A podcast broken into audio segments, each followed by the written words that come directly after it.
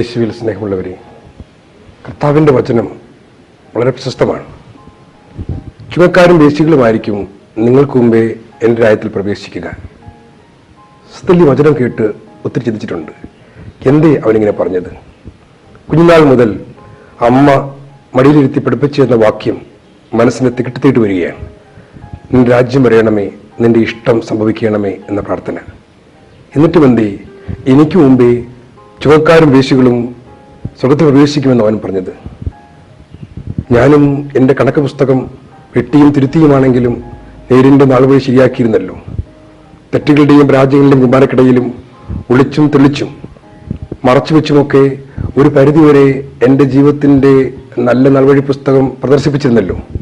എന്നിട്ടും ഇത്ര കട്ടിയോടെ അവൻ പറഞ്ഞെന്ത് നിനക്ക് മുമ്പേ ചുവക്കാരും വേശികളും എന്റെ രാജ്യത്തിൽ പ്രവേശിക്കുമെന്ന് മനസ്സിനെ മതിച്ച ഈ വചനം വീണ്ടും വീണ്ടും ആലോചിച്ചപ്പോഴാണ് ഹൃദയത്തിൽ ഈ ചിന്ത പൊട്ടി വന്നത്.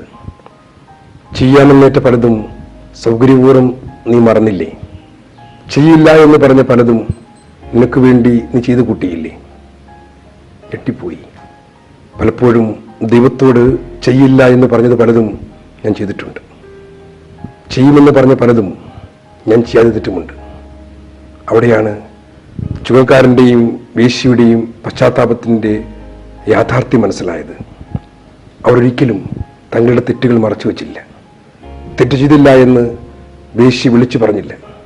ചുങ്കം പിരിച്ച കണക്ക് എന്ന് ചുങ്കക്കാരൻ ഏറ്റു സമ്മതിക്കുകയും ചെയ്തു. സ്നേഹമുള്ളവരെ വചനത്തിന്റെ ആധിക്യം മനസ്സിലായപ്പോൾ നിൽക്കാൻ കഴിഞ്ഞില്ല. ഒറ്റോട്ടമായിരുന്നു പള്ളിയിലേക്ക്. കുമ്പസാരക്കൂടിന് മുമ്പിൽ മുട്ടുകുത്തി കണ്ണുകൾ തുറന്ന് മറച്ചു വെച്ചത് മുഴുവൻ തുറന്നു വെച്ചു.